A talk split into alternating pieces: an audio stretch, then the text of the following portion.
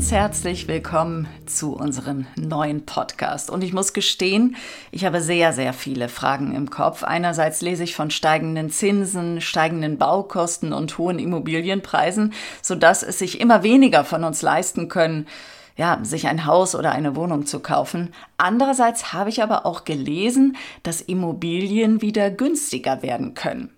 Und was hat das alles mit dem Krieg in der Ukraine zu tun? Fragezeichen über Fragezeichen. Und ich bin sehr glücklich, dass ich eine Frau an meiner Seite habe, die uns Einblicke über die aktuelle Lage geben kann. Katrin Rötig von Rötig und Rötig Immobilien. Seit, ja, 30 Jahren schon, ne? Im mhm. Immobiliengeschäft, liebe Katrin, ich begrüße dich erstmal. Ja, hallo, liebe Silvia, dann freue ich mich, dich jetzt wieder mal hier mit ja. in diesem Podcast äh, mit ein paar Antworten vielleicht so zu ja, sagen wir mal, glücklich zu machen, hast du ja gesagt. Aber ich meine einfach ein paar Antworten zu geben, wobei ich natürlich auch nicht auf alle Antworten oder auf alle Fragen eine Antwort haben kann. Aber ich versuche zu analysieren und für alle, auch für die Zuhörer und Zuhörerinnen, ein paar ja, Wegweiser vielleicht mitzugeben. Lass uns über diesen furchtbaren, anscheinend irgendwie nie endenden mhm. Krieg in der Ukraine reden. Hat der denn konkrete Auswirkungen auf den Immobilienmarkt? Ja, der hat ja konkrete Auswirkungen auf alles, ja, auf unsere Preise, auf die Energieversorgung, auf die Lieferketten. Und ähm, das hat auf alles Auswirkungen, wie wir wissen, und eben auch auf, die, auf den Immobilienmarkt und nicht zuletzt auch auf die steigenden Zinsen dass natürlich die Leute eine gewisse Verunsicherung haben, wie entwickelt sich der Markt. Aber das sind alles Themen, die wir ja, äh, wir hatten ja schon vor zwei Jahren einen Podcast über Corona gemacht. Da hatten wir die Zinssituation nicht, aber die Angst, dass die Zinsen steigen könnten, war auch da. Und man hatte eben Bedenken, was passiert denn jetzt mit der Wirtschaft? Wie geht es da weiter? Und wie entwickeln sich die Preise? Also grundsätzlich, Ängste sind immer da. Und die Frage ist nur, wie geht man damit um?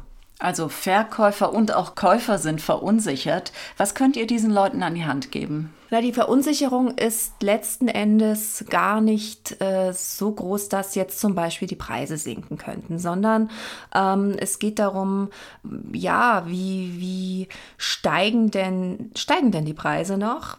Relativiert sich das ganze Thema? Könnte denn eine Zinsexplosion kommen? Was bedeutet denn die Inflation für für uns oder für den Käufer oder für den Verkäufer und kann man sich die Finanzierung noch leisten. Und dann ist der Rückschluss natürlich das, was eben mancher vermutet, äh, dass er sagt, eventuell könnten die Preise sinken dagegen spricht. Und da ist jetzt einfach die, die klare Analyse einfach so, dass wir sagen, dagegen spricht natürlich, alles wird teurer. Dagegen spricht, die Baupreise steigen. Die Lieferketten werden enger, das heißt, es wird einfach die Bauerei, der Neubaubereich kann nicht billiger werden. Und es ist ein Gesetz der Natur. Wenn der Neubaubereich teurer wird, dann steigt auch der Gebrauchtimmobilienmarkt. Also das ist die eine Seite der Medaille. Die andere Seite ist natürlich, äh, wir haben eine Inflation. 7 bis 8 Prozent im Moment. Es wird Leute geben, Menschen, Familien geben, die sagen, ich muss das Thema Immobilienkauf zurückstellen. Das wird es äh, geben. Es sind also Leute, die ähm, noch vor wenigen Monaten 0,8 oder 0,9 Prozent Zinsen hätten zahlen müssen und insgesamt mit einer Belastung von 3 Prozent auf den Preis der Immobilie ähm, hätten finanzieren können. Das funktioniert nicht mehr. Die Banken möchten mehr Eigenkapital sehen. Es war ja teilweise möglich, komplett äh, mit wenig oder fast keinem Eigenkapital zu finanzieren mit günstigen Zinsen. Und diese Leute werden tatsächlich erstmal wegfallen. Das, das ist Fakt. Andererseits, und ich kann ja auch mehr oder weniger nur für den Münchner Immobilienmarkt sprechen, ist es so, dass ähm, sehr, sehr viele Leute über wirklich viel Eigenkapital verfügen. Also wir verkaufen ja auch wirklich sehr, sehr viele Immobilien, also einen großen Teil der Immobilien an Leute, die überhaupt gar keine Fremdfinanzierung benötigen. Also da tut sich einfach nichts. Und diese Leute ähm, möchten natürlich das Geld auch nicht auf dem Konto liegen haben, weil wir eine Inflation haben. Das heißt, also so einfach ist das nicht zu sagen, die Preise werden fallen, weil wir eine Inflation haben, weil die Zinsen steigen, sondern das hat eben auch ja, eine Motorik, wo ich sage, es gibt halt Leute, die wollen ihr Geld auch wirklich sicher anlegen in die Immobilie. Und das hat der Münchner Immobilienmarkt bewiesen. Der ist krisenfest. Das heißt, ihr spürt keine Auswirkungen oder so gut wie keine bei euren Kunden. Also wir spüren, dass mehr Gesprächsbedarf vorhanden ist und ähm, dass natürlich die Analyse gefragt ist, aber im Grunde nein. Und äh, es ist halt so, dass die Leute mehr Beratung brauchen, das ist korrekt, ähm, Käufer wie auch Verkäufer. Und wir spüren natürlich, dass wirklich ein paar Käufer wegfallen, die aber ehrlicherweise auch schon vorher Probleme gehabt hätten, eine Finanzierung zu bekommen. Also äh, wenn es eng gestrickt ist, dann hat es auch schon vor ein paar Monaten nicht funktioniert, weil die Banken eben auch schon vor ein paar Monaten sehr stark geprüft haben. Du hast ja schon ganz viele Punkte angesprochen, unter anderem, dass eine Finanzierung ja schwieriger geworden ist. Wenn ich jetzt das trotzdem möchte, ja, ich möchte mir jetzt mein Eigenheim leisten. Wie gehe ich das am unkompliziertesten und am besten an? Mhm. Also schwieriger würde ich vielleicht nicht sagen. Sie ist halt das mittlerweile europäische Bankensystem stellt das ganze Finanzierungsthema einfach auf sichere Füße. Und das ist gut so. Das heißt, die Banken prüfen, die haben strenge Auflagen, die Banken benötigen einen hohen Eigen oder einen höheren Eigenkapitalnachweis und die prüfen tatsächlich, wie ist das Haushaltseinkommen, kann sich die Familie, der Mann, die Frau, das Kind, wer auch immer, das auch leisten.